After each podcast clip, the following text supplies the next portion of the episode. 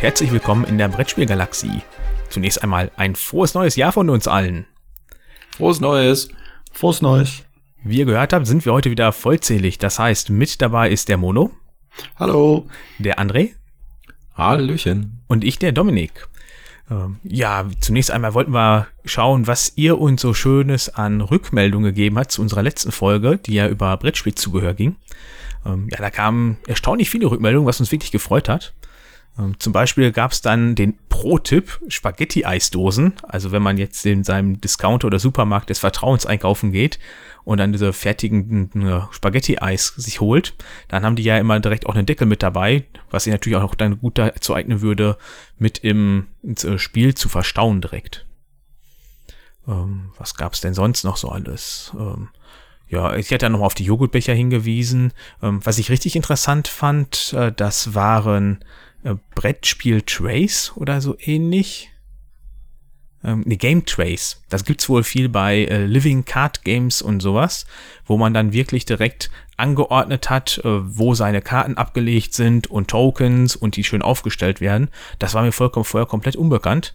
Finde ich aber sehr interessant. Also wenn ihr da Infos zu haben wollt, das findet ihr im Discord bei uns. Ja, also das fand ich jetzt äh, speziell auch sehr interessant, weil ich ja in der letzten Folge auch von Bloodborne gesprochen habe und äh, dass mir da so ein, so ein Double-Layer-Tray eigentlich ganz gut gefallen hätte. Und äh, das wäre ja für mich jetzt eigentlich die perfekte Ergänzung für das Spiel. Also da werde ich auf jeden Fall mal schauen, ob es da irgendwas gibt. Ansonsten äh, kann ich nur Dankeschön sagen, dass ich auch ermutigt wurde, auch wenn ich zwei linke Hände habe, äh, mal ein paar Minis zu bemalen, dass es gar nicht so schwer wäre. Äh, ich werde es auf jeden Fall mal probieren, irgendwie in einer, in einer ruhigen Stunde. Ja, da hatte der Tobi ein paar Bilder gezeigt, wo er selber meint, er wäre nicht so talentiert, aber die Bilder, die er da geschickt hat, die sehen echt schon sehr cool aus. Also macht schon so ein bisschen neidisch, wenn man so Ja. bemalte Minis da sieht. Ja, ich hatte auch mal damit angefangen, so nebenbei. Äh, das macht auch tatsächlich Spaß und ich glaube, so ein, so ein halbweg leidliches Ergebnis kriegt, kriegt glaube ich, jeder hin, wenn man nicht zittert. Ja, ich habe die bei Und- dir ja schon gesehen und gerade, man muss ja bedenken, man guckt die sich ja nicht direkt immer so nah an wie beim Bemalen, sondern immer Ja, beim genau. Spielen mit Abstand von einem halben Meter bis Meter, wahrscheinlich eher sogar wirklich der Meter. Und dann kommt es ja gar nicht so auf die feinen Details an und da macht das schon wirklich merklich was her. Ja, genau. Ich meine, Profis können das natürlich dann noch mal deutlich besser, ne? Auch was das angeht. Ähm, Dann das Thema äh, Würfeltürme. Ähm, haben so ein paar Leute wohl zu Hause, aber irgendwie äh, nutzen tut's anscheinend keiner so wirklich, wie ich das verstanden habe. Ja, es war, waren auf jeden Fall viele unserer Meinung, dass die Dinge nicht so, ja, also nutzlos jetzt nicht, aber äh, dass es schöne Deko ist. Mhm. Mono, äh, habt ihr welche? Auch nicht, oder? Nee, Würfeltürme haben wir nicht. Ja. Okay, wenn wir jetzt das abgehakt haben, wollte ich noch einmal auf unsere laufende Umfrage hinweisen. Und zwar haben wir eine Ge- Umfrage am- gestartet, die sich um das Thema kooperativ oder kompetitive Spiele dreht. Und da möchten wir von euch wissen, ob ihr eins davon bevorzugt oder nicht. Und da haben wir ein paar Fragen uns so ausgedacht, weil wir damit gerne an unserer nächsten Folgen vorbereiten möchten, um das so ein bisschen äh, aufzuarbeiten. Wer möchte, darf uns auch gerne eine Sprachnachricht äh, zukommen lassen. Die Nummer dazu findet ihr in den Show Notes, genauso wie den Link zu den, äh, zur Umfrage selbst. Und äh, wenn ihr uns eine Sprachnachricht schicken möchtet, könnt ihr da uns dann gerne die Frage beantworten, äh, was bevorzugt ihr und aus welchem Grunde? Natürlich dürft ihr auch gerne noch mal ein bisschen auf die sonstige Umfrage eingehen oder was euch da noch mal auf dem Herzen liegt. Wenn ihr uns die Sprachnachricht schickt, äh, müsst ihr davon ausgehen, dass wir das äh, mit einbauen in die Folge. Ja gut, ähm, wenn wir das dann jetzt schon im Grunde abgehakt haben, würde ich mal sagen, äh, gehen wir zum Thema dieser Folge über. Wir hatten das ja in der letzten schon kurz angeteasert, dass wir über Brettspiel, Schachteln und Lagerung reden wollten. Und das würden wir dann jetzt in dieser Folge machen wollen. Ähm, was waren denn so die ersten Überlegungen, die ihr äh, hattet? Fangen wir mal mit dem Mono an, der beim letzten Mal ja abwesend war. Darf der mal ein bisschen noch quasseln? Brettspiel, Schachteln und Lagerungen. Was da die ersten Überlegungen waren. genau. Ja, also da ist, ich meine, man denkt dann natürlich direkt an die verschiedenen Formate, über die kann man sprechen. Da gibt's ja wirklich fast so viele Formate, wie es Spiele gibt, würde ich sagen.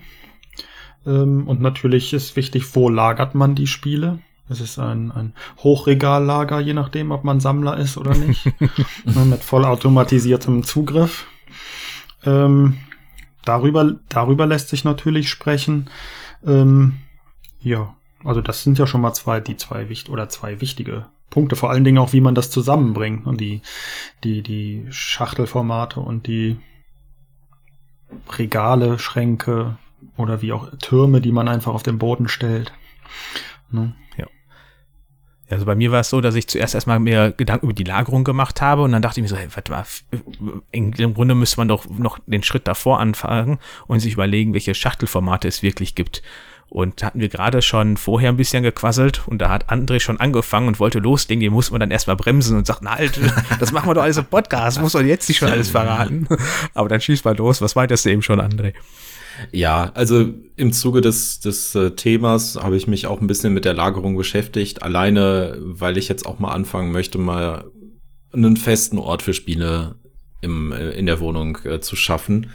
Und äh, da habe ich heute mal alles rausgesucht, was wir so überall in der Wohnung verteilt haben. Und da ist mir wirklich, ja, nicht schlecht geworden, aber es ist halt wirklich eine Katastrophe, wie viele verschiedene Maße es gibt, wie viele verschiedene äh, Schachtelformate es gibt.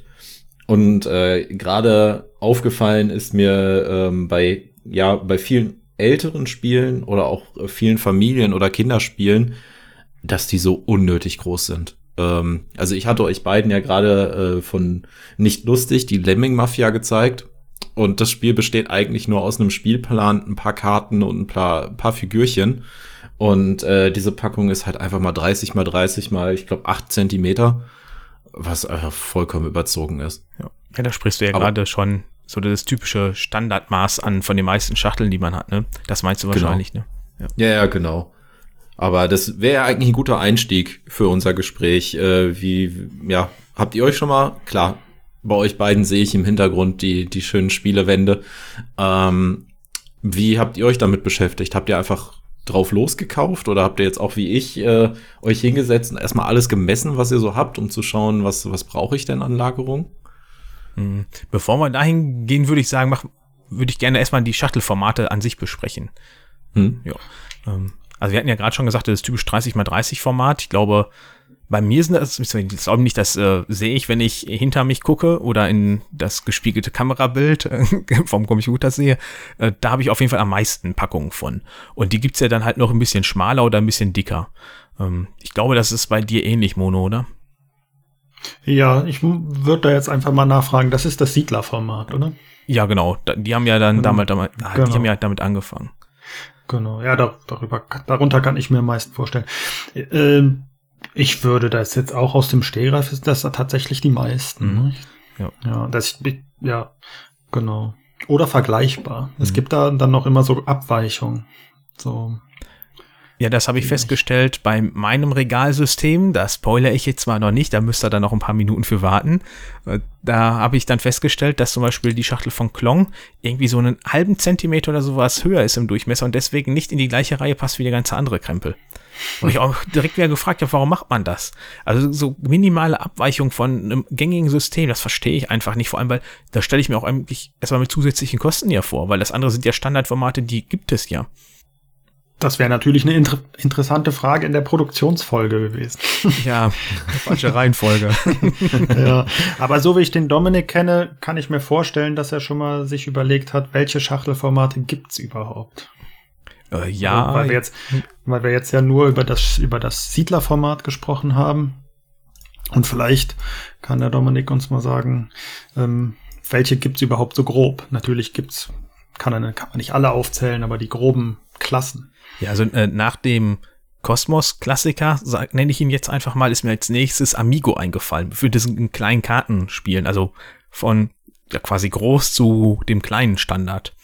Da weiß ich ja, nutzt der Frosted Games das mittlerweile auch für ihre Buttonschei-Serie. Ja, haben das da übernommen. Auch, ja, oder Bonanza auch, ne, die normalen. Ja, genau, das ist ja alles Amigo.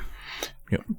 Genau. Ja. ja. Ähm, ja. Dann habe ich noch viele von äh, Feuerland, die dann halt in dieser Größe sind wie Arche Nova oder Gaia Project. Ähm, da ist auch Scythe in der gleichen Größe, nur halt dann wieder dicker. Aber viel mehr in deren Größe, in der Größenordnung habe ich, wie ein Fest für Odin ist. Äh, da gibt es dann halt auch wieder unterschiedliche Breiten. Da habe ich dann halt Odin, ähm, Wasserkraft und ähm, äh, Crystal Palace von denen. Aber auch Hans im Glück hat genau die gleiche Schachtelgröße. Also ich weiß nicht, ob die das aus dem gleichen Werk beziehen oder nicht, aber das ist auf jeden Fall schon mal die gleiche Größe, was ich immer schön finde. Das ist auch Alea, ne? Oder die Alea-Spiele haben auch die gleiche. Dann, wenn ich hier gucke, das Broom Service, das sieht ähm, genauso hoch aus. Ja. Ne? Nur, nur die, nur die ähm, Dicke sozusagen, die ist, ist stärker variabel. Ja, ich äh, schaue gerade fix bei Boardgame Geek. Ja, so. also was, was mir auf jeden Fall jetzt eben beim Messen aufgefallen ist, äh, dass dieses, das Siedlerformat, also das 30 mal 30 eigentlich durchgeht, äh, durch die verschiedenen, ähm, ja, durch die verschiedenen Hersteller, durch die verschiedenen Produzenten durchgeht. Mhm. Also, ob es jetzt ein Spiel von Feuerland ist, wie jetzt Flügelschlag, das ist ungefähr bei 30 mal 30. Äh, du hast, äh, ich habe hier Paleo von Hans im Glück, was auch ein 30 mal 30 Karton hat. Also ich habe gerade also nachgeguckt, ähm, und das stimmt, das ist die gleiche Schachtelgröße, die dann alle ja da auch noch nutzt. Also auch schon mal ähm, drei Verlage, die diese rechteckige Größe nutzen, neben der hm. äh, von André dann gerade nochmal erwähnten 30x30er, die ja wirklich der Standard ist. Ähm, ja, ansonsten ähm, Standardgrößen. Oder wolltest du noch mehr sagen, André? Ich habe dich da gerade so ein bisschen unterbrochen. Nee, nicht unbedingt. Also, wie gesagt, mir ist halt aufgefallen, dass wir die, die, die oder nicht aufgefallen. Das sieht man ja schon, wenn man die Spiele sich anschaut, dass eigentlich jeder so sein eigenes Ding macht. Ähm, und äh, ja, wie du eben schon sagtest, ich finde es halt schade, oder mein Gedanke ist ja dann, sprechen wir ja gleich noch drüber, wie, wie verpacke ich oder wie, wie stelle ich mir die hin. Und äh, da ist ja schon fast, ist ja schon fast nicht möglich, das irgendwie ohne großen, ohne große Lücken oder schön ordentlich hinzustellen bei den verschiedenen Formaten. Mhm.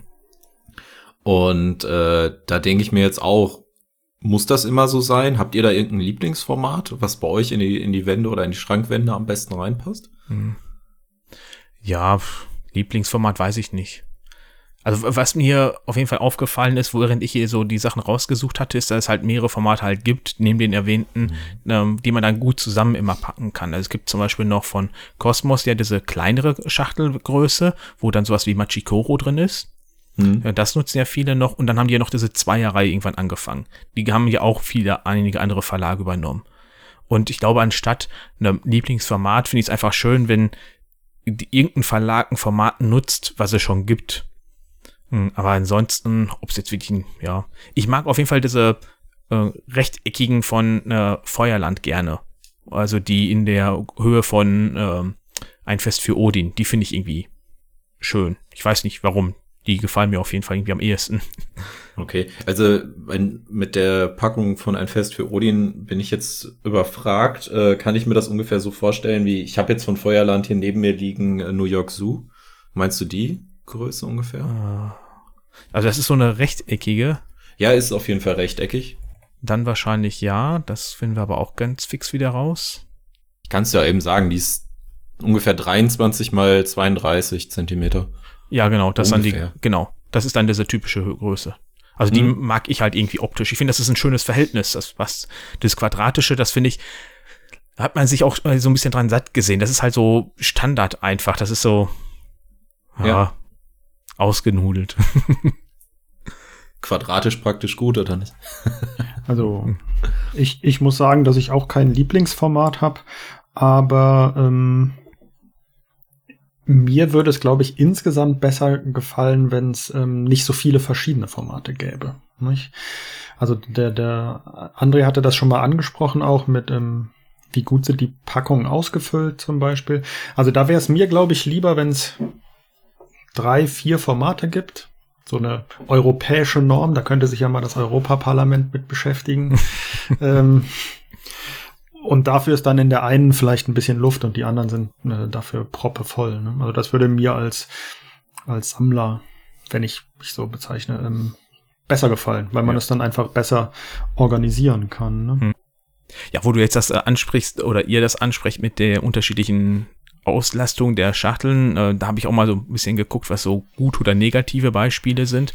Ähm, negativ aufgefallen ist mir zum Beispiel an Weihnachten, habe ich meiner Frau Smart 10 Harry Potter geschenkt. Das ist ja dieses äh, kleine 10x10 Plastikbox mit den Quizfragen da drin und die Schachtel dazu ist aber einfach mal eben 20 x 20 oder sowas und ist einfach nur leer. Und dann ist da so ein kleines Inlay drin, wo extra noch Pfeile drauf sind, wie man die hochheben soll, damit man die, dieses Plastikteil vernünftig rausnehmen kann. Das ist einfach fürchterlich. Und genauso äh, ist mir da noch Boomerang eingefallen. Ähm, wie heißt das auf Deutsch nochmal, André? Da habt ihr das, glaube? Äh, Roadtrip. Ja. Ja, das ist auch so diese Größe von diesem äh, Kosmos wie Machikoro, nur noch ein bisschen dicker. Und du brauchst vielleicht ein Drittel von der Schachtel und er ist gar nicht benötigt. Und da denke ich mir oft, es gibt ja noch kleinere Formate, warum nutzt man die denn dann nicht? Aber als Positivbeispiel zum Beispiel, ähm, halt ein Fest für Odin von eben, das ist halt einfach rappelvoll schon. Dann Food Chain Magnet aufgrund der ganzen Holzklamotten. Ähm, und was ich jetzt ähm, in Essen mir geholt hatte, ist das 1998 ISS. Das ist eine schöne kleine Schachtel, ungefähr so die Größe wie die ähm, Tiny Epic Reihe.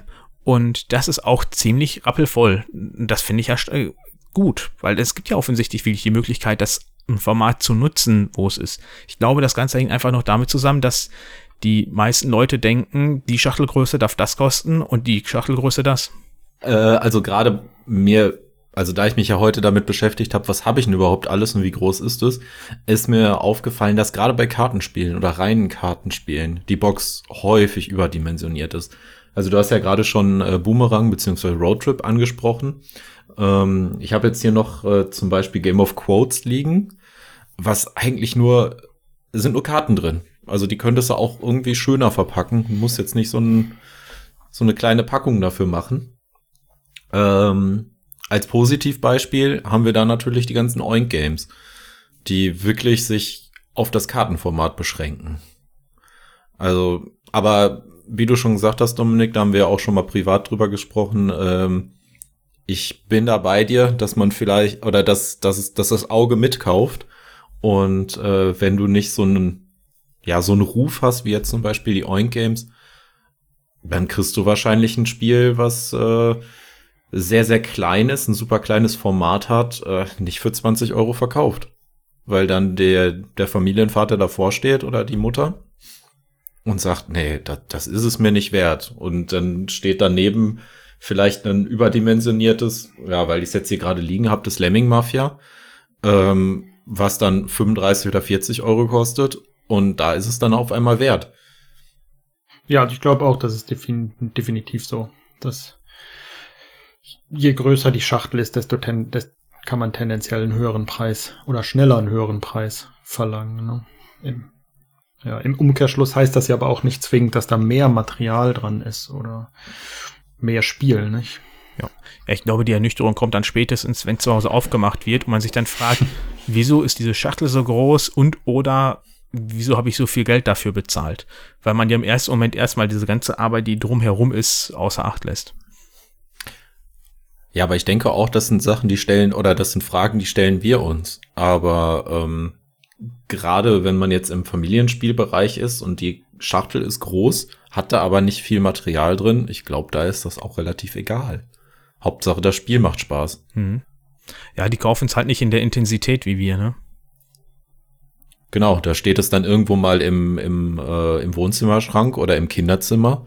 Und da ist das relativ egal, ob das jetzt äh, platzsparend ist, ob das groß ist, ob das klein ist, ähm, ob man sich bei der, äh, bei dem Inlay irgendwo Gedanken gemacht hat, weil ja, wie ich eben schon gesagt habe, bei den meisten Kartenspielen sind die Karten einfach nur da reingeworfen in die Pappverpackung und fertig. Ja, ähm, was mir noch so im Kopf rumschwirrt, ist äh, unterschiedliche Schachtelgrößen bei einem Verlag. Also ich habe zum Beispiel da äh, Ravensburg, hat man eben über die Alea-Reihe gesprochen und dann gibt's, haben die ja noch etliche andere Formate. Ich habe zum Beispiel äh, das äh, Risk, äh, nee, Quatsch, äh, Strike heißt es, so. Ähm, und das hat wieder ein, ist ein bisschen schmaler einfach. Aber die kannst du auch schon mal nicht vernünftig nebeneinander stapeln. Oder Mindclash Games, da habe ich ja die Anachrony Infinity Box. Und Perseverance habe ich genauso. Das ist ja auch so eine riesen Big Box. Ja, aber die sind auch schon wieder unterschiedlich groß. Da frage ich mich immer, warum die Verlage das machen. Dann sollen sie auch wenigstens bei einer Größe bleiben, anstatt da so minimale Abweichungen von einem Zentimeter zu machen in der Schachtelgröße. Wie geht ihr denn in der Lagerung bei sowas damit um? Ja, das ist ja genau die Frage, die ich mir jetzt stelle. Bisher habe ich halt keinen, äh, keinen wirklichen Schrank oder kein wirkliches Regal dafür. Ähm, wir haben die Spiele bisher alle im Wohnzimmer gelagert. Wir haben so eine, als, als Wohnzimmertisch so eine schöne Truhe, wo das alles reinpasste. Aber auch die kommt irgendwann an ihre Grenzen. Und es ist halt auch jedes Mal, wenn man was spielen will, man räumt den ganzen Tisch ab. Man holt es raus. Man packt es wieder, wenn man es wegpackt, man räumt den ganzen Tisch ab. Man packt es hin. Ähm, und ja, da habe ich mir heute auch dieselben Fragen gestellt, weil klar, die diese 30 mal 30 Boxen, wenn man dann jetzt davon ausgeht, man, man macht sich ein Regal oder man holt sich einen, äh, einen Schrank, der diese Größe hat, wo das perfekt reinpasst. Aber dann habe ich jetzt hier zum Beispiel einen Bloodborne rumliegen, was eine relativ große Verpackung hat die ist dann auf einmal 33 mal 33. Ja, da passt das dann auch schon wieder nicht. also, ähm, deswegen bin ich da noch stark am Schauen. Ähm, bin aktuell bei äh, einem weißen Regal eines äh, schwedischen Möbelherstellers hängen geblieben, was ja auch sehr viele in, in der, in der Brettspielbubble so nutzen. Ähm, Sehe ich bei euch jetzt im Hintergrund nicht. Äh, wie, wie geht ihr denn damit um? Also ich glaube, den Namen können wir ruhig sagen, dass das der Kalax ist, den du meinst. Auch wenn wir da nichts von haben, wenn wir hier gleich äh, ein bisschen Name-Dropping machen. Ähm, Hallo, die sollen uns bezahlen, dann machen wir Werbung für die. ja, weil bestimmt ein Kalax jetzt mehr durch uns verkauft wird. ja, meins. das schauen wir mal noch, ob das gleich noch beim Kalax bleibt. Okay. ähm, also ich hatte den Kallax mal und äh, bin dann davon weggegangen, weil ich da so ein paar Punkte habe, die mir auf Dauer einfach gestört haben. Das lag aber, glaube ich, eher an meinem inneren Monk als an der Funktionalität des Regals. Ähm, und Mono, du nutzt auch noch was ganz anderes, ne? Ja, ich würde aber auch vorweg sagen, dass, dass es, glaube ich, nicht die optimale Lösung gibt. Der, also man, ich denke, ist, also ich kenne keine Lösung, wo man alle Spiele perfekt unterbringen kann, zumal man ja nicht weiß, was man in Zukunft noch kauft für Spiele. Nicht? Und welche Schachtelformate mhm. die so haben. Aber es gibt definitiv vielleicht praktischer oder ästhetischere als, als andere. Ja, ich benutze zurzeit einfach ähm, so, weiß gar nicht, wie ich das beschreiben soll, Hängeregale, die mit Metallschienen an der Wand festgemacht werden, ähm, wo man dann die Böden, die Abstände der Böden auch individuell festlegen kann und auch ähm, auch die Länge der Regalbretter. Das hat natürlich so ein bisschen Büro-Style oder oder Kellerlagerraum-Style und ähm, war jetzt am Anfang auch gar nicht erstmal gar nicht meine Absicht, da die Brettspiele das, äh, zu lagern. Das hat jetzt so angefangen. Und ich überlege aber auch, das wieder das zu ändern, weil wir jetzt durch, durch ähm, äh, renovieren und dann ein, ein extra Hobbyzimmer bekommen. Und dann überlegt man sich natürlich, dass alles auch schöner aussieht. Nicht? Und da ist dann vielleicht auch noch ein Regal, was der Dominik ähm, nutzt. Da überlege ich jetzt zum mhm. Beispiel. Also was mir an deiner Lösung halt gefällt, ist, ähm, dass du den Boden frei hast. Das ist halt natürlich beim äh, Staubsaugen oder sowas dann halt immer schön. Genau, das kann man machen, wenn man das nicht, das nicht will, ja. Mhm. Dafür ist der Nachteil natürlich, ist es fest an der Wand verschraubt, da kannst du nicht einfach sagen, okay, ich stelle jetzt in dem Zimmer was um, ne? Das ist dann halt immer mit Wandarbeiten hm, notig. Ne? ja, genau, dann müsste man äh, das wieder zuspachteln. Ja. ja. ja. also hinter mir, äh, was der Mono gerade angesprochen hatte, steht ein IVA. Sind wir auch schon wieder in Schweden gelandet. Äh, und den gibt's halt in 50er oder 30er Tiefe. Ich habe die 30er Tiefe, halt weil der Großteil der Spiele kleiner ist als die 30 Zentimeter oder halt genauso breit. Ähm, und dann gibt's den noch in den Breiten 40 oder 80 Zentimeter. Und da bin ich halt zu hingegangen, weil es mich beim Kallax genervt hatte, dass die Fächer nie voll waren. In der Breite war immer Luft, oben drüber war Luft und dann habe ich das mit anderen Spielen zugestellt und das hat mich einfach optisch irgendwann gestört. Und bei dem IVA habe ich ja eine, so eine Teilung, äh, an der Seite in irgendwie so drei, dreieinhalb Zentimeter Schritten und die kann ich dann schön anpassen. Und diese typische 30 x 30 Katan-Schachtel, die passt da super rein, sodass ich nur so einen halben Millimeter Luft habe und ich kriege in der breiten Variante ähm, elf Stück nebeneinander und in der schmalen äh, fünf Stück. Und da habe ich halt äh, nur so einen Zentimeter bei dem einen oder drei Zentimeter beim anderen äh, Luft daneben. Was ja im Regelfall gar nicht auffällt, weil die sich ja so ein bisschen alle öffnen, je nachdem wie eng man die jetzt aneinander quetscht, die Spiele. So, also weil die hochkant lagerst. Ja, genau, da kommen wir ja noch zum ganz anderen wichtigen Punkt, den können wir gleich auch nochmal besprechen. Ja. Wie, da würde mich jetzt interessieren, dein Regal ist ja auch schon relativ voll, mhm. nicht? Und du bekommst jetzt ein Siedler geschenkt. Mhm. Räumst du dann ge gegebenenfalls alles um, dass das wieder passt? Oder sagen wir, du bekommst ein, ein Format, was nicht so häufig ist. Ne? Ähm, würdest du dann so lang umräumen, bis wieder alles möglichst dicht passt? Oder, oder wie gehst du davor? Ähm, das habe ich irgendwann mal gemacht und ich glaube, das steht bald mal wieder an. Weil, wie eben ja gesagt, mein innerer Monk, der schreit ja, wenn das irgendwie doof aussieht.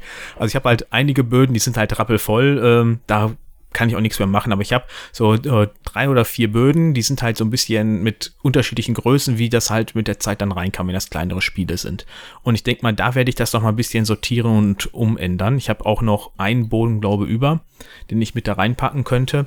Ähm, was ich auch noch habe, sind zwei Schubläden für die ganz kleinen Spiele, also sprich die ganzen Amigo-Kartengröße. Die sind halt da drin, weil wenn ich die vorne als erstes einfach nur in das Regal reinstelle, dann habe ich da ja gut zwei Drittel des Raums verschenkt. Das finde ich da mit der Schublade dann ein bisschen angenehmer. Kriege ich zumindest zwei rein rein. Ähm, ja, ansonsten halt bin ich damit zufrieden, weil ich halt diese Höheneinstellung schön habe und das besser anpassen kann. Und ja, um deine Frage zu beantworten, das wird immer wieder mal ein bisschen optimiert. Und aber das ist ja auch Teil des Hobbys, würde ich sagen, ne? sich damit zu beschäftigen. Ja, irgendwie schon. Äh, ich hatte heute Morgen Foto äh, auf dem Handy gesucht von letztem Jahr, äh, hatte gar nichts damit zu tun. Und anscheinend habe ich irgendjemanden vor ziemlich genau einem Jahr ein Foto geschickt von dem Regal. Und ich war erstmal erstaunt, wie viel Platz da noch in dem Regal war. also äh, gut, man muss sagen, dass in der Zwischenzeit äh, drei Big Boxes, äh, nee, zwei Big Boxen hinzugekommen sind. Einmal die von Terraforming Mars und dann halt das äh, Perseverance. Die nehmen halt schon ordentlich Platz weg. Ähm, aber ansonsten hat sich an der Regalaufteilung nicht viel geändert. Ähm, und André, was treibt dich bisher zu dem Kallax? Also bei mir ist es halt wirklich aktuell nur die Optik im Raum. Mhm. Also ähm, ich habe hier mein, mein kleines mein kleines Abstellzimmer Schrägstrich Büro und ähm, wir haben hier eine Kommode in Weiß von Ikea und das äh, Kallax wird halt von der Breite her genau drauf passen. Das wäre halt schon ganz schön. Und äh, dadurch, dass es einfach weiß ist, passt es besser in den Raum, weil ich möchte jetzt ja auch nicht verschiedene verschiedene Holzfarben drin haben. Wobei ich mittlerweile auch schon überlegt habe, ob man dann nicht vielleicht den Iva nimmt. Ähm, wir haben den auch in, ja, für einen Abstellraum. Oder eher gesagt für so einen, unseren kleinen Lagerraum äh, ja, für, für die Küche. Und äh, da funktioniert der eigentlich auch super. Und gerade da nutzen wir auch die, diese verschiedenen Böden. Deswegen, ich bin mir dann nach dem, was du jetzt gerade erzählt hast, doch nicht mehr ganz so sicher. äh, Wie ist das mit ja. dem Kallax? Das ist 50 tief. Äh, lass mich mal kurz schauen. Ich glaube 40. Oder 40. Oder? Weil, also das sieht man natürlich auch häufiger bei YouTube. Und das ist auch ein Punkt, das würde bei dir jetzt ja nicht mehr gehen, ähm, Dominik, ähm, dass man spezielle Spiele quer vor alle anderen Spiele querstellt, um die sozusagen zu präsentieren oder ähm, einfach weil das Cover schön ist mhm. und so weiter. Das kann man ja auch immer mal wieder wechseln, je nachdem, wie man da Lust hat.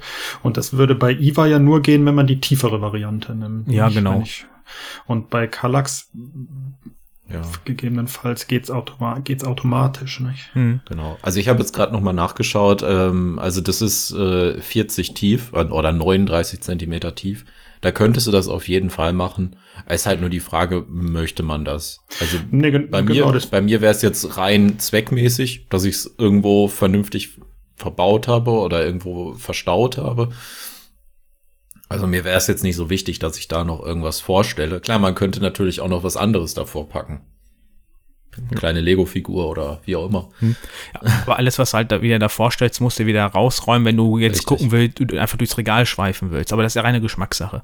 Aber ähm, was man fairerweise beim IWA dann sagen sollte, ist, wenn man die 30er Tiefe nimmt wie ich, dann stehen halt gewisse Spiele über. Das ist halt quasi alles, was eine große Schachtel ist, die rechteckig ist. Das sind dann halt äh, die Spiele von Feuerland, wie es dann das Arche Nova ist. Das ist äh, die On-Mars-Titel. Ähm, die ganzen 2F-Spiele, die stehen dann halt alle über, außer man würde sie in die andere Richtung hochkant lagern. Wo mir dann aber halt die Höhe in die nach oben bis zur Decke erstmal weggeht. Und ich habe schon das mit 2,26 Meter, weil ich auch in, auf die oberste Ebene noch was packen kann. Ähm, weil wir hier 2,60 Meter Deckenhöhe haben. Äh, aber trotzdem ähm, lagere ich die dann lieber so, dass die nach vorne ein bisschen überstehen. Das steht jetzt aber auch bei mir in der Ecke, sodass ich da nicht dran vorbeilaufe und dann hängen bleiben würde. Da würde mich mal eben interessieren. Also das, ähm, das Kallax ist äh, 77 Zentimeter. Also wie gesagt, das passt dann direkt auf äh, genau auf unsere Kommode hier. Mhm. Ähm, welche Varianten hast du jetzt bei dir stehen? Ich sehe, du hast auf jeden Fall zwei verschiedene. Ja, genau, das ist einmal die 40er Breite und einmal die 80er Breite nebeneinander. Mhm. Ja, also bin ich dann gut bei 1,20 Meter Breite. Ja. ja.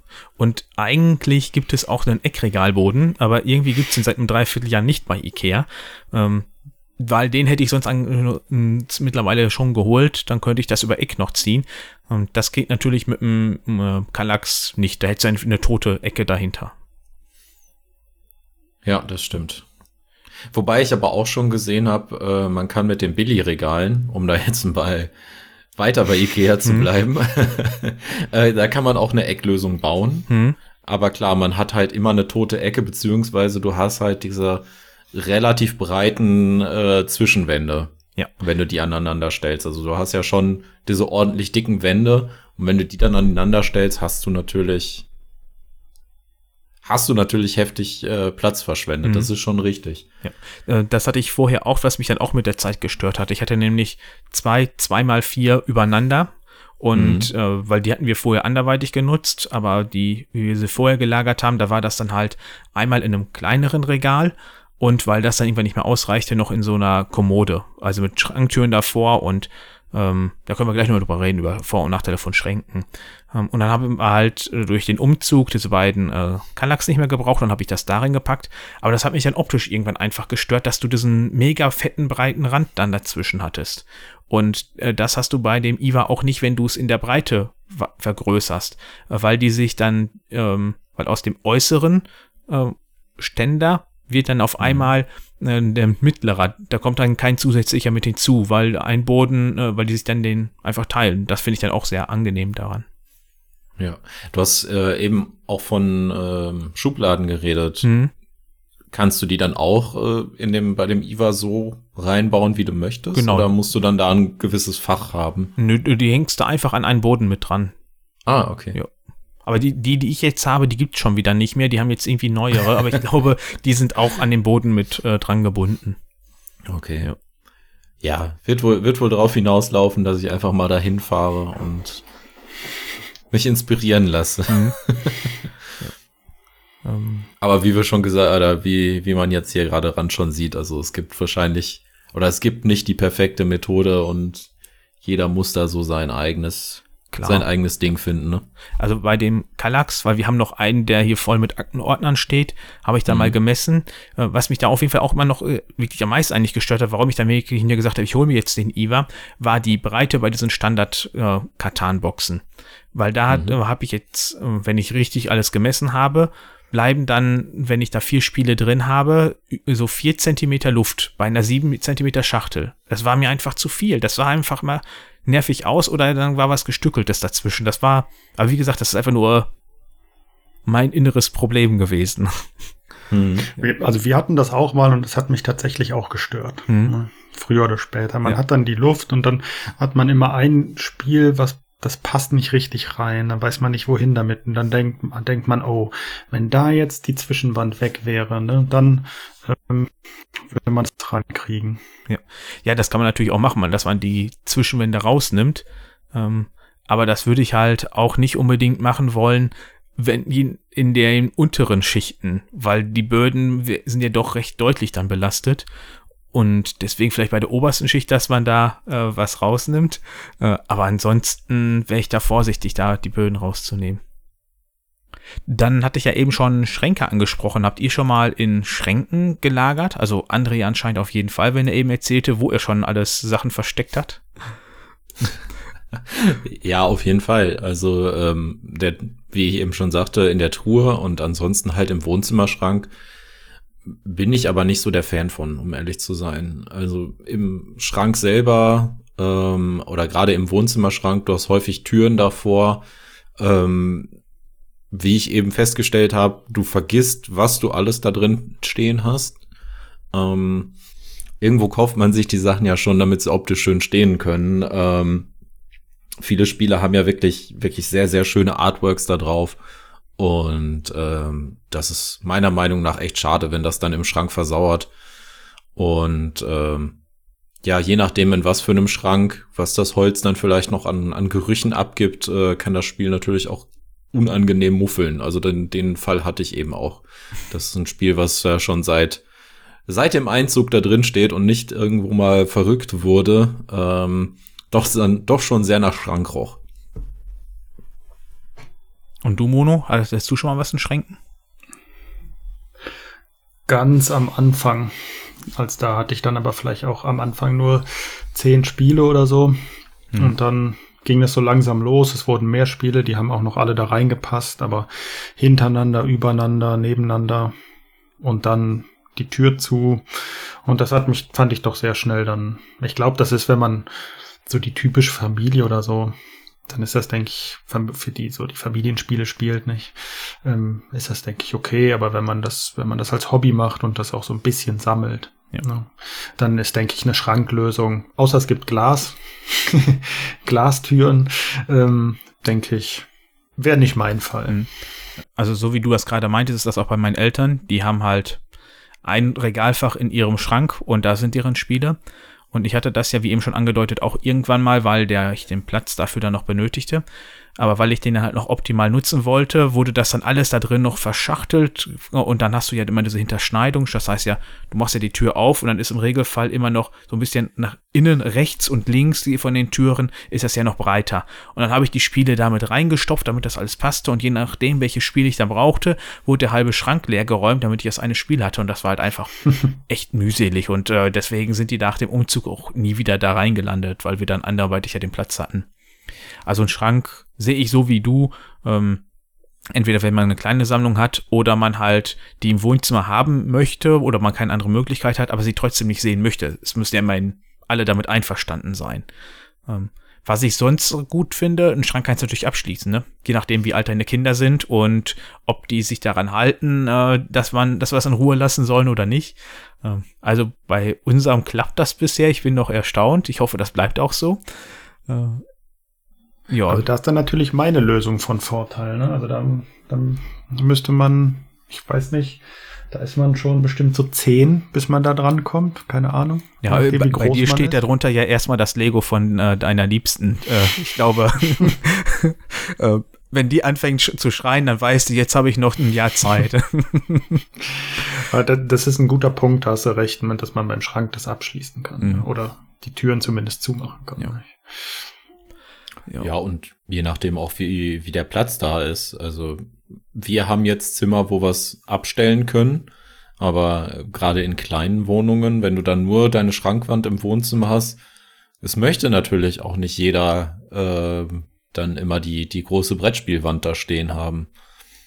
Gerade wenn du jetzt keine Riesensammlung hast und nur so, weiß ich nicht, zehn, zehn Spiele. Äh, kann ich das auch gut nachvollziehen, dass man da dann sagt, okay, wir, wir verstauen das alles im Schrank, wir machen die Tür zu. Und wenn man dann mal einmal im Monat oder wie auch immer äh, ein Spiel rausholt, dann kann man auch eben kramen. Hm. Aber wenn man denn dann schon kramt, kramt man dann bei einer, mit einer horizontalen oder einer vertikalen Lagerung? Was? Vertikal. Das sehe ich ja auch so. Auf jeden Fall. Ja. Also das ist, ich hätte schon keinen Bock mehr, ähm, wenn ich jetzt, sagen wir, äh, ja, weil wenn ich hier meinen, meinen Stapel hier so angucke, ich möchte Paleo spielen. Paleo liegt gerade unten drunter, unter allem. Ich hätte jetzt schon keinen Bock, das da rauszuziehen. Und äh, so sehe ich das dann halt auch im Schrank.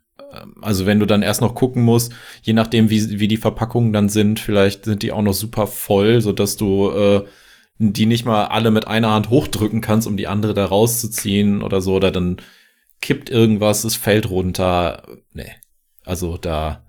Ich habe zwar noch keinen vernünftigen Schrank, aber wenn es so oder keine vernünftige Lagerungsmethode, aber wenn, dann auf gar keinen Fall horizontal.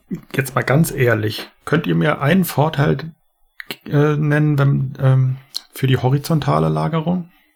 Nee, also ich habe wirklich überlegt und habe mir diverse Sachen aufgeschrieben, aber ähm, Optik vielleicht, weil es wirklich Geschmackssache ist. Das kannst du natürlich da nicht abstreiten. Aber ansonsten sehe ich das wie André auch. Meine lagen erst aufeinander und irgendwann hast du einfach keinen Bock mehr dazu, um dich anders dadurch auszudrücken, äh, die unters, die oberen Spiele anzuheben oder rauszunehmen und das untere zu kommen und sowas. Weil je nachdem, oder du hast die Gefahr, je nachdem, äh, wer, wenn du jemand sagst, hier hol mal eben das Spiel aus dem Regal, dann fängt er an, an dem Schachteldeckel zu ziehen oder so. Und dann liegen da drei schwere Dinger drauf ähm, und der reißt der Deckel oder so. Das. Nee, also mir ist also keiner direkt eingefallen. Ein, ein Vorteil gibt's natürlich, das ist ähm, das Material, nicht? Also je nachdem, wie wie es in der Spielschachtel aussieht, ähm, kann es ja sein, dass das äh, bei, bei vertikaler Lagerung stark durcheinander gerät. Mhm. Da muss ich aber sagen, also ich, ich habe meistens nutze ich so Zipbeutel. Das kommt eigentlich nicht vor, dass das wirklich katastrophal durcheinander mhm. gerät. Nicht? Also ich kenne das halt von schlechten Inserts. Da hatten wir ja in der letzten Folge noch drüber gesprochen, wenn die halt nichts taugen und du die dann halt transportierst oder halt hinstellst, dann kann was da drin durch die Gegend fliegen. Aber dann ist das halt ein schlecht gemachtes Insert, wo ich mich dann frage, welchen Sinn das dann wieder hat. Ähm, ansonsten, was mich dann teilweise stört beim Hochkantstellen, wieso es die Verlage nicht schaffen, zumindest auf einer Seite die Text dann von der Schrift her anzupassen, dass man es dann vernünftig lesen kann, sondern dann bei ihrem quasi dann hochkant geschriebenen bleiben. Ja, das, das wäre auch das, das wäre auch der einzige Grund, warum ich mir überlegen könnte, ein Spiel nicht hochkant hinzustellen. Mhm. Ähm, weil halt einfach der, der, der Text oder das, das Artwork mhm. dann nicht, nicht vernünftig zu lesen ist oder das Artwork halt nicht schön aussieht. Aber ähm, nee. da, man hat's ja bei, man hat's ja bei DVDs, bei Blu-rays, falls man sowas noch hat, oder bei anderen, bei Büchern, wie auch immer.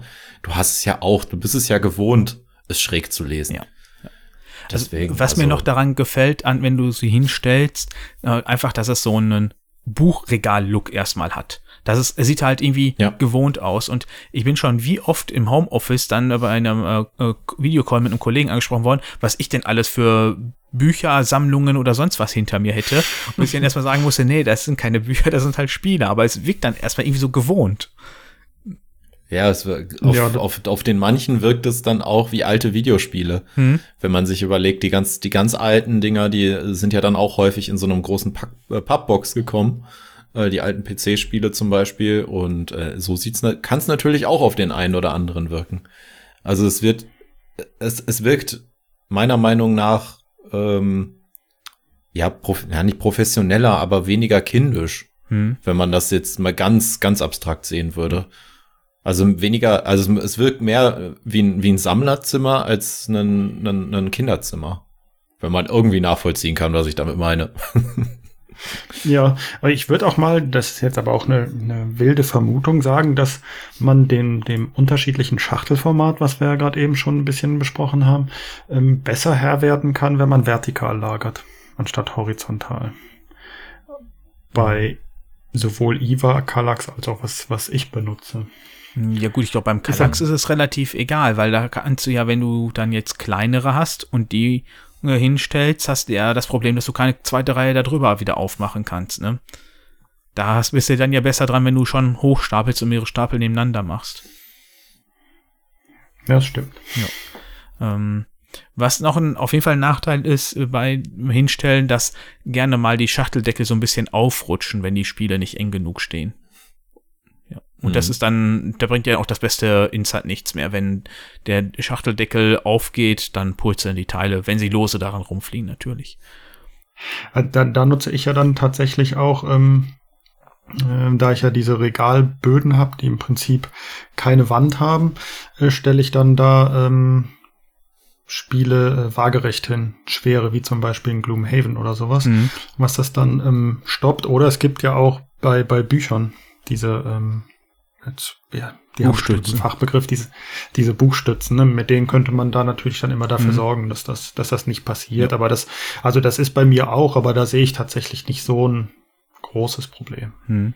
Also ich habe bei mir, glaube einen einzigen Regalboden, der nicht so optimal in der Breite genutzt ist, dass ich das da ein bisschen habe. Der Rest ist einfach so vollgestellt, äh, dass es nicht passieren kann.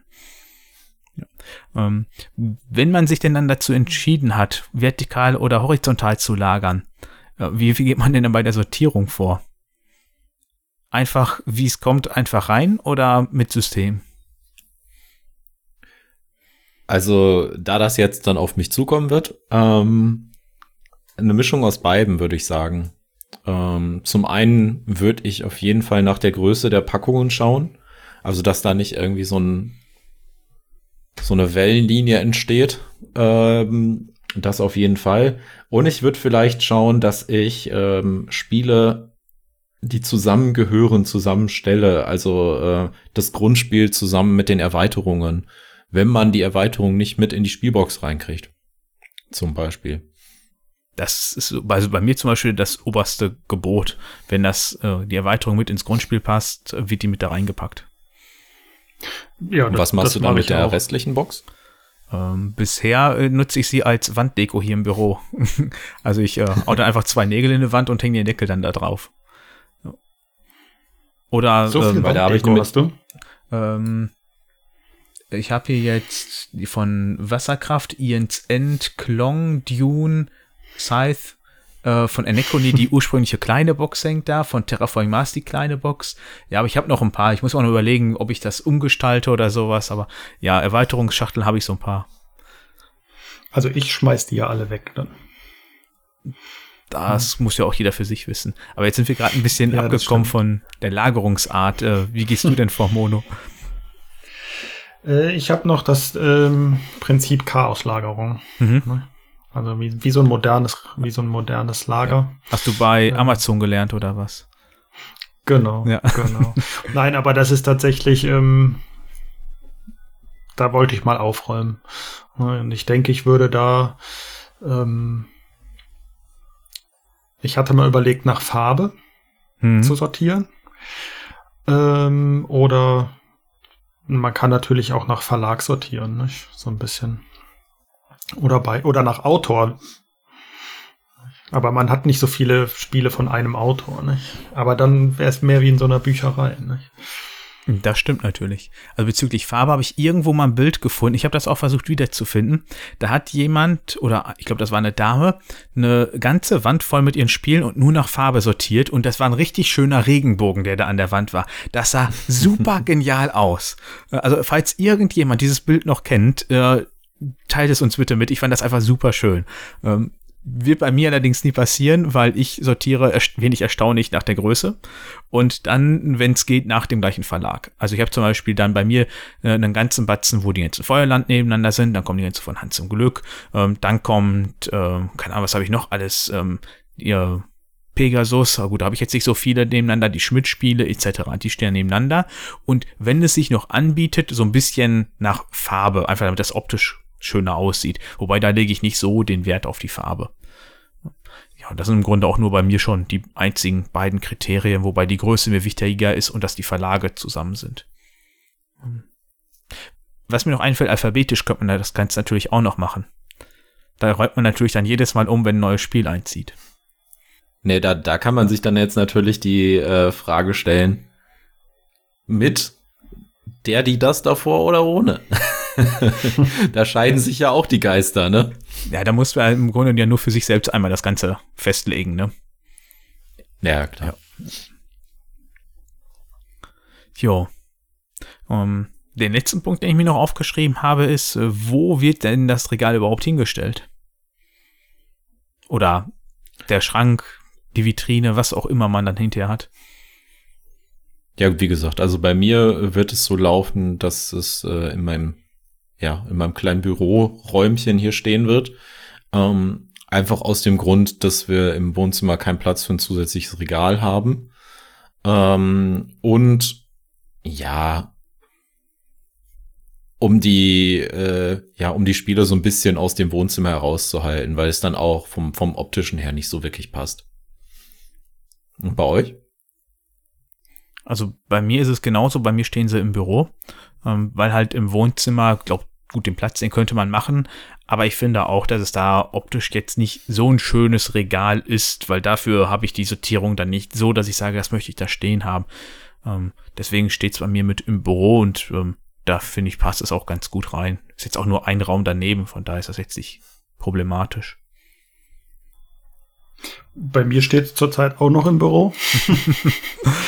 äh, aber perspektivisch haben wir dann ein, ein kleines Hobbyzimmer mhm. und dann kommen die natürlich, kommen die Spiele, das Lego und so weiter, kommt natürlich dann da rein. Mhm. Genau, damit man das auch, ähm, ich muss sagen, im Büro finde ich den Nachteil, dass ich dann manchmal bei der Arbeit kurzzeitig abschweife. und dann, betracht, dann betrachtet man das, das Brettspiel, Brettspiel und, ne, und ist jetzt, also ich ist jetzt nicht, dass ich nicht fokussiert arbeite, aber ähm, ja, genau, um das, um das noch mal ein bisschen besser mhm. zu trennen.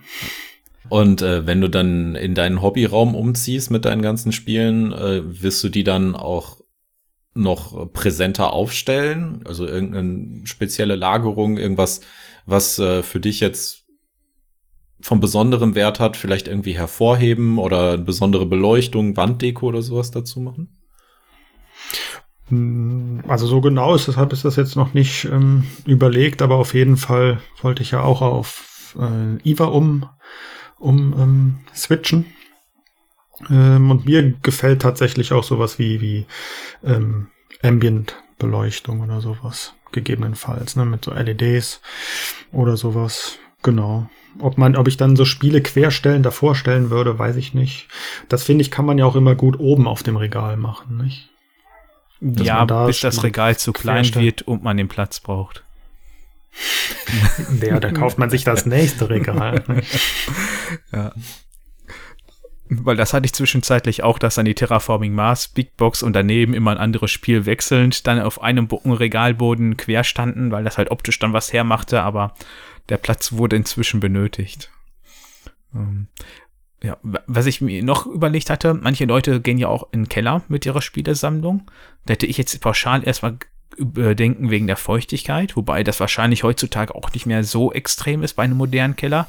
Der ist wahrscheinlich mit dem bei meinen Eltern zu vergleichen, der jetzt 50 oder 60 Jahre halt alt ist. Oder auf dem Dachboden. Da könnte ich mir vorstellen, dass die Temperaturschwankungen zu extrem sein könnten, mit warm kalt halt. Ob das den Spielen schadet. Aber es ist eigentlich pure Spekulation, habe ich keinen Plan von. Also ich glaube vor allen Dingen, dass ähm, das kommt natürlich auch auf die Größe der eigenen Sammlung an. Ne? Wenn man jetzt ein wirklicher Sammler ist, dann kann ich mir kaum schwer vorstellen, dass man so viel Platz in der Wohnung hat mhm. und dass man deswegen vielleicht auf den, auf den Keller ausweicht oder den Dachboden. Aber da würde ich es auch in, in, in, in Boxen oder sowas mhm. Lagern. Ne?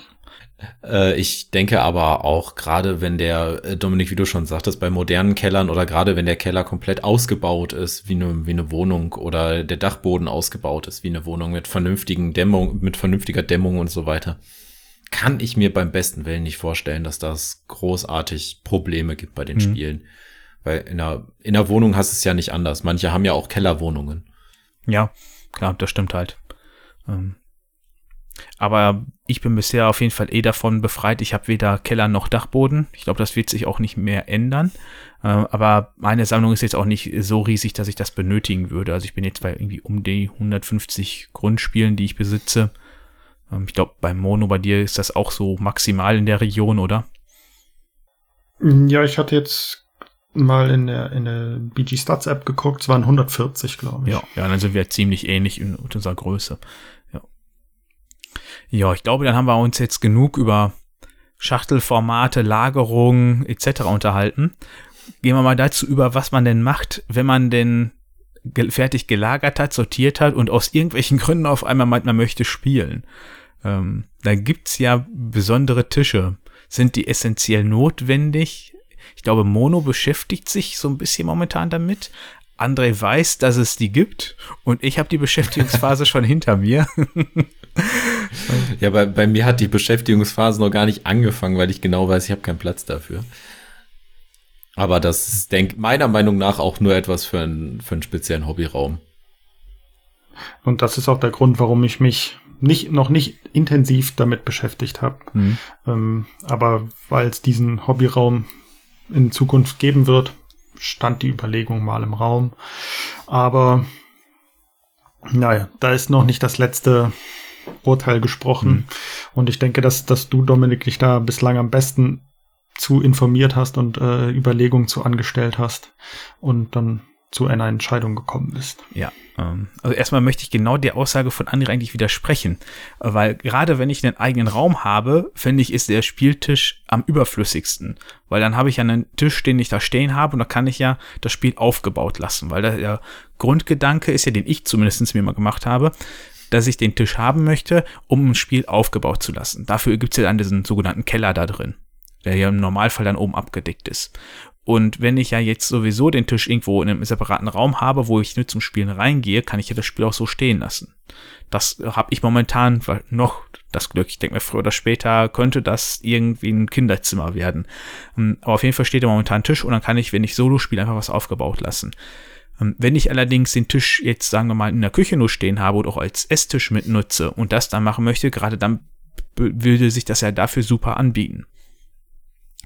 Ähm, die Probleme, die ich dann da halt gesehen habe, waren A schon mal für uns äh, das Finanzielle, was ich irgendwie glaube, selbst wenn ich mich zu entschieden hätte, einen zu kaufen, das dann doch nicht gemacht hätte, aus dem Grunde.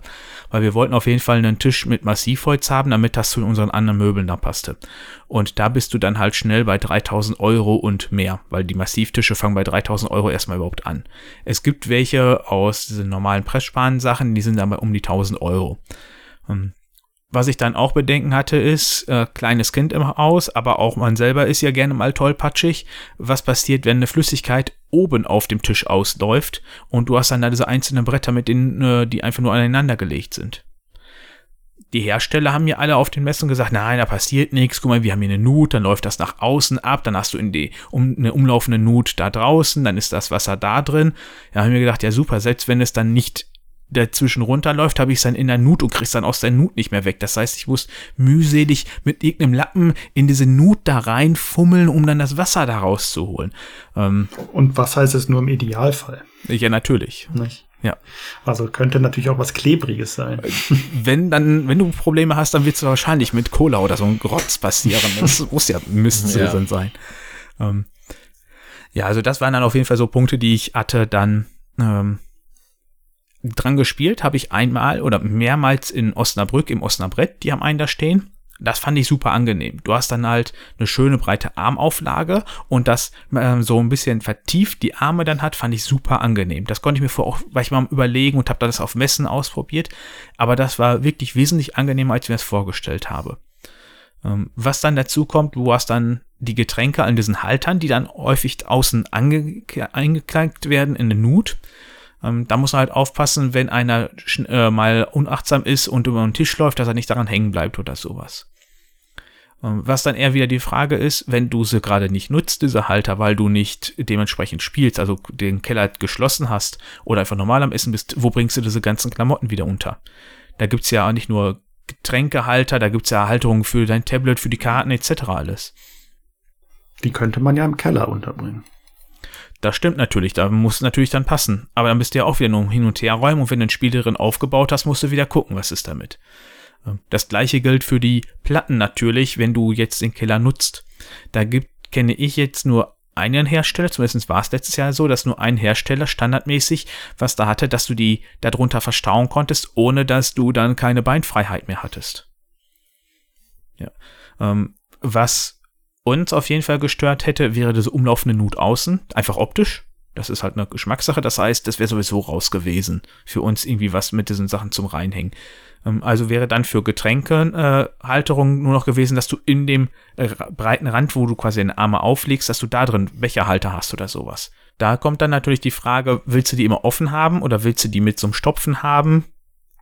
Ja, beides irgendwie nicht schön. Also so viele optische Sachen, die wir dann auch uneinig waren, ob wir das nutzen möchten oder nicht.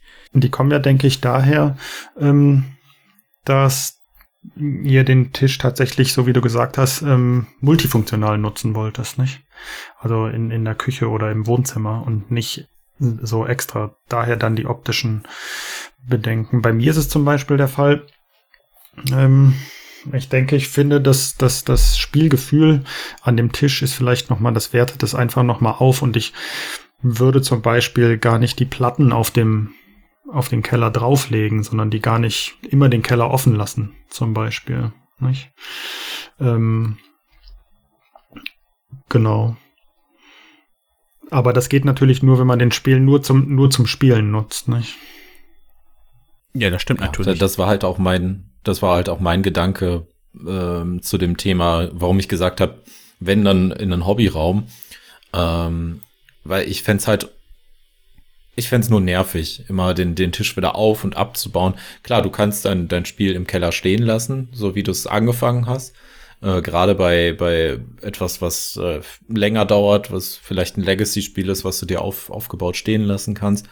Ähm, aber gerade wenn man viel, ich sage jetzt einfach mal, wie bei, bei uns zum Beispiel, viel Deko immer auf dem Tisch stehen hat.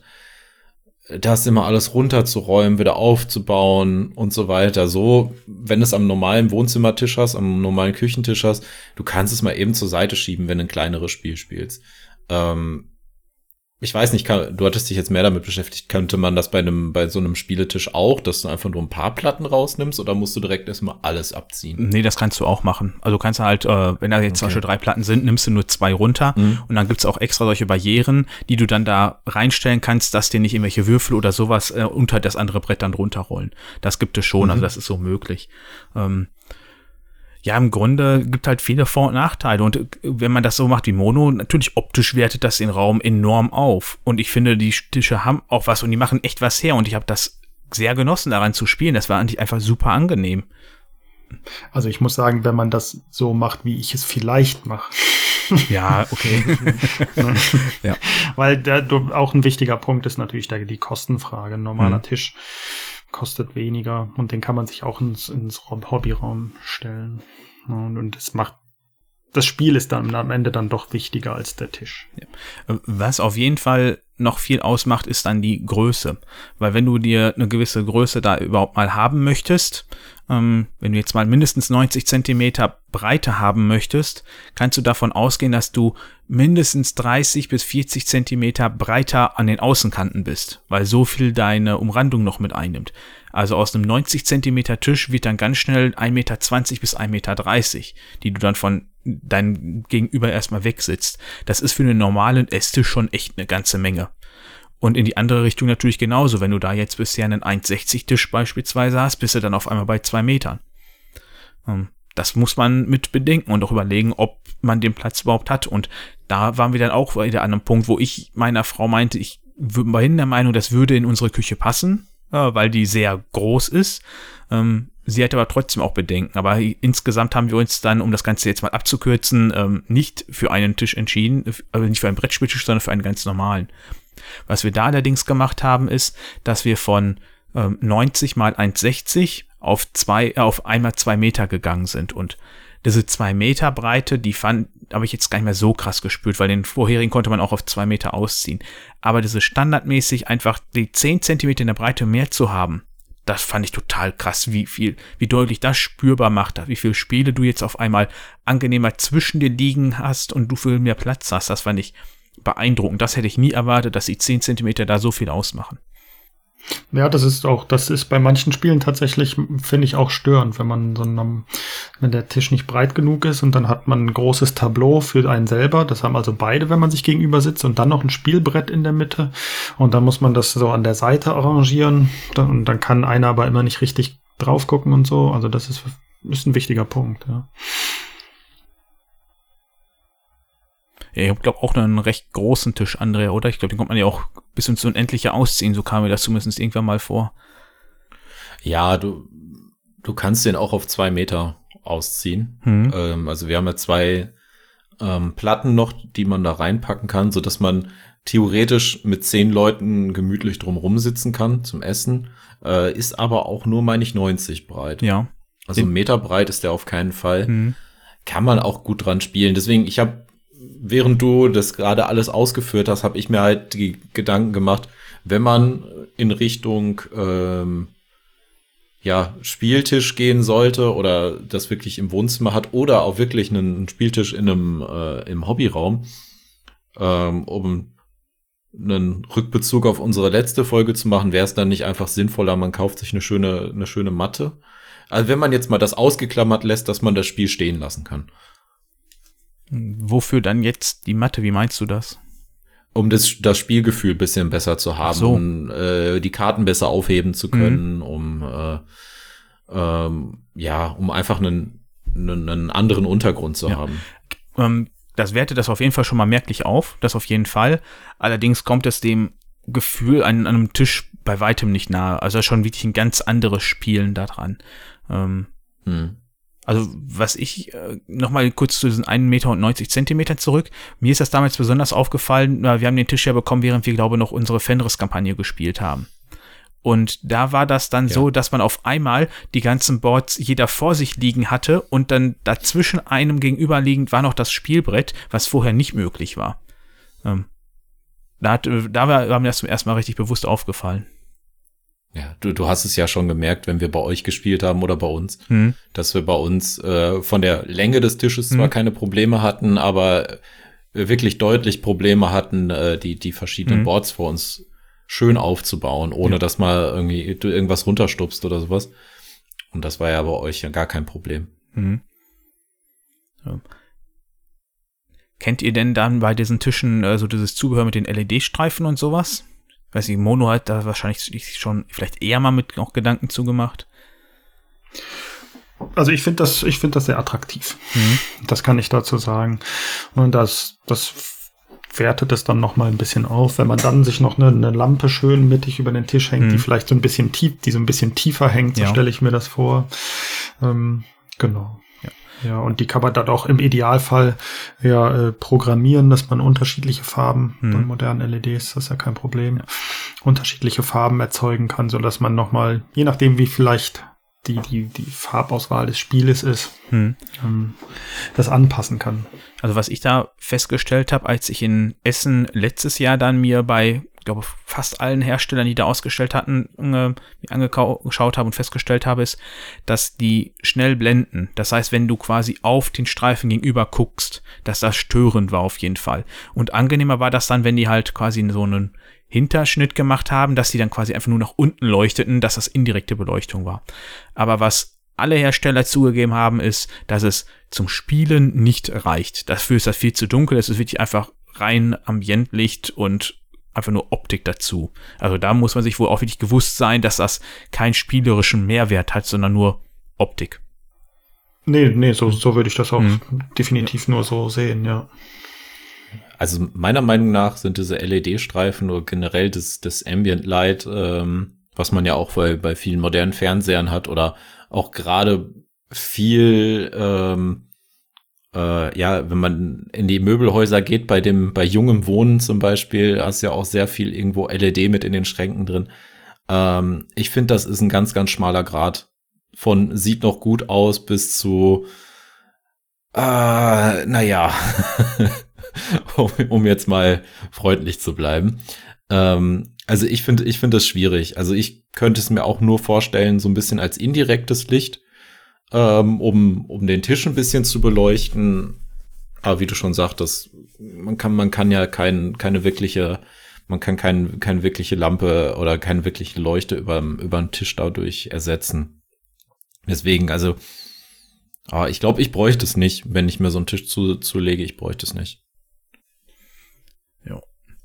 Und was ich noch als Alternative zu einem Tisch damals gefunden hatte, waren, ich glaube, die nannten sich dann Topper. Das war dann wirklich quasi ein Gestell, wo einfach, ich sagen wir mal, jetzt mal acht Füße waren und da drauf war dann eine große Platte, sodass du das Spiel oben drauf gestellt hast, dass du da drunter alles frei hattest. Ähm, ich weiß nicht, welchen Sinn das haben sollte. Die haben das damit beworben, dass du halt darunter deine ganzen Knabberzeugs wie Chips und sowas hinstellen kannst, was bei mir schon mal sowieso nicht gibt, ist viel zu fettig.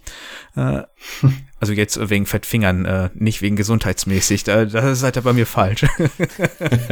Ähm, und auch die Getränke da, aber ich fand das total dämlich, weil das waren gut 20 Zentimeter dann da höher, aber ich sitze ja nicht höher. Also ich wollte mir jetzt mir nicht neue Stühle holen und da mit Barhockern dann da sitzen oder 20 Zentimeter Kissen auf den Stuhl packen. Also das fand ich total überflüssig und habe es gar nicht mehr kapiert. Vor allen Dingen, also ich kenne das Teil jetzt nicht, aber vor allen Dingen, ich denke mir, wo stellst du das Teil dann hin? Also wenn du dann noch mal so einen Topper für deinen Tisch hast und wir sagen jetzt, wir gehen jetzt einfach mal von deinem 2-Meter-Tisch aus, dann musst du ja auch noch mal irgendwo so eine 2-Meter-Platte mit Füßen hinstellen. Ja, der die war- willst du ja auch nicht jedes Mal auseinanderbauen. Der war kleiner. Also ich weiß jetzt die Maße Okay. nicht mehr. Das war auf jeden Fall eine, schon kleiner als der Grundtisch und das waren irgendwelche Standardmaße, die die dann da hatten. Ähm, Ah, okay. ja, aber stimmt schon. Die, das Ding musst du auf jeden Fall auch wieder mit unterbringen irgendwo. Ansonsten ist äh, oder habe ich schon mal oder habe ich gesehen beziehungsweise nutze ich für meinen für meinen Schreibtisch im Büro, ähm, um die Brücke wieder zu Ikea zu schlagen. äh, es gibt auch Flaschenhalter oder Getränkehalter, die man sich von außen noch an den Tisch dran machen kann. Mhm. Wäre eventuell auch eine Überlegung wert, gerade wenn man ein sehr, sehr großes, ein sehr ausladendes Spiel spielt, ähm, um dann nicht noch die Getränke irgendwo mit einzubauen ähm, dass man sich solche Dinger vielleicht noch in den Schrank legt. Hm. Aber das ist jetzt auch nur ein, ein Gedankenspiel, weil die sind jetzt nicht besonders teuer, bieten dann den, äh, den Zusatz, dass man äh, die Getränke nicht auf dem Tisch stehen hat, dass die Getränke da drin sicher stehen, sie können nicht umfallen, ob jetzt Gläser oder Flaschen. Und äh, ist halt für, für eine schmale Mark zu haben. Optisch nicht besonders schön, muss ich zugeben. Das sieht schon ein bisschen aus, als ob es aus dem 3D-Drucker kam. Ähm, aber um einfach die Funktion zu haben und jetzt nicht auf einen, sich auf den Tisch zu beschränken, wäre das vielleicht auch noch eine Idee. Hm. Was ich mir da noch überlegt habe, ist, wenn man jetzt halt ähm, den Räumlichkeiten bedingt einen kleineren Tisch hat und man Probleme mit Tischen hat, äh, mit Spielen hat, dass die schnell den ganzen Platz wegnehmen und man mit Getränken und sowas nicht klarkommt, dass man vielleicht überlegt, einen kleinen Beistelltisch für sowas sich dazu zu holen, dass man da dann Sachen draufstellen könnte. Das stimmt. Ich würde noch sagen, dass die, die Take-Home-Message dieser Folge ist, dass das Regal ist wichtiger als der Tisch, würde ich fast sagen. Ne? Denn das Regal braucht jeder oder die Lagerung braucht jeder und Spielen lässt sich am Ende doch an, an jedem Tisch? Ja. Würde ich sagen.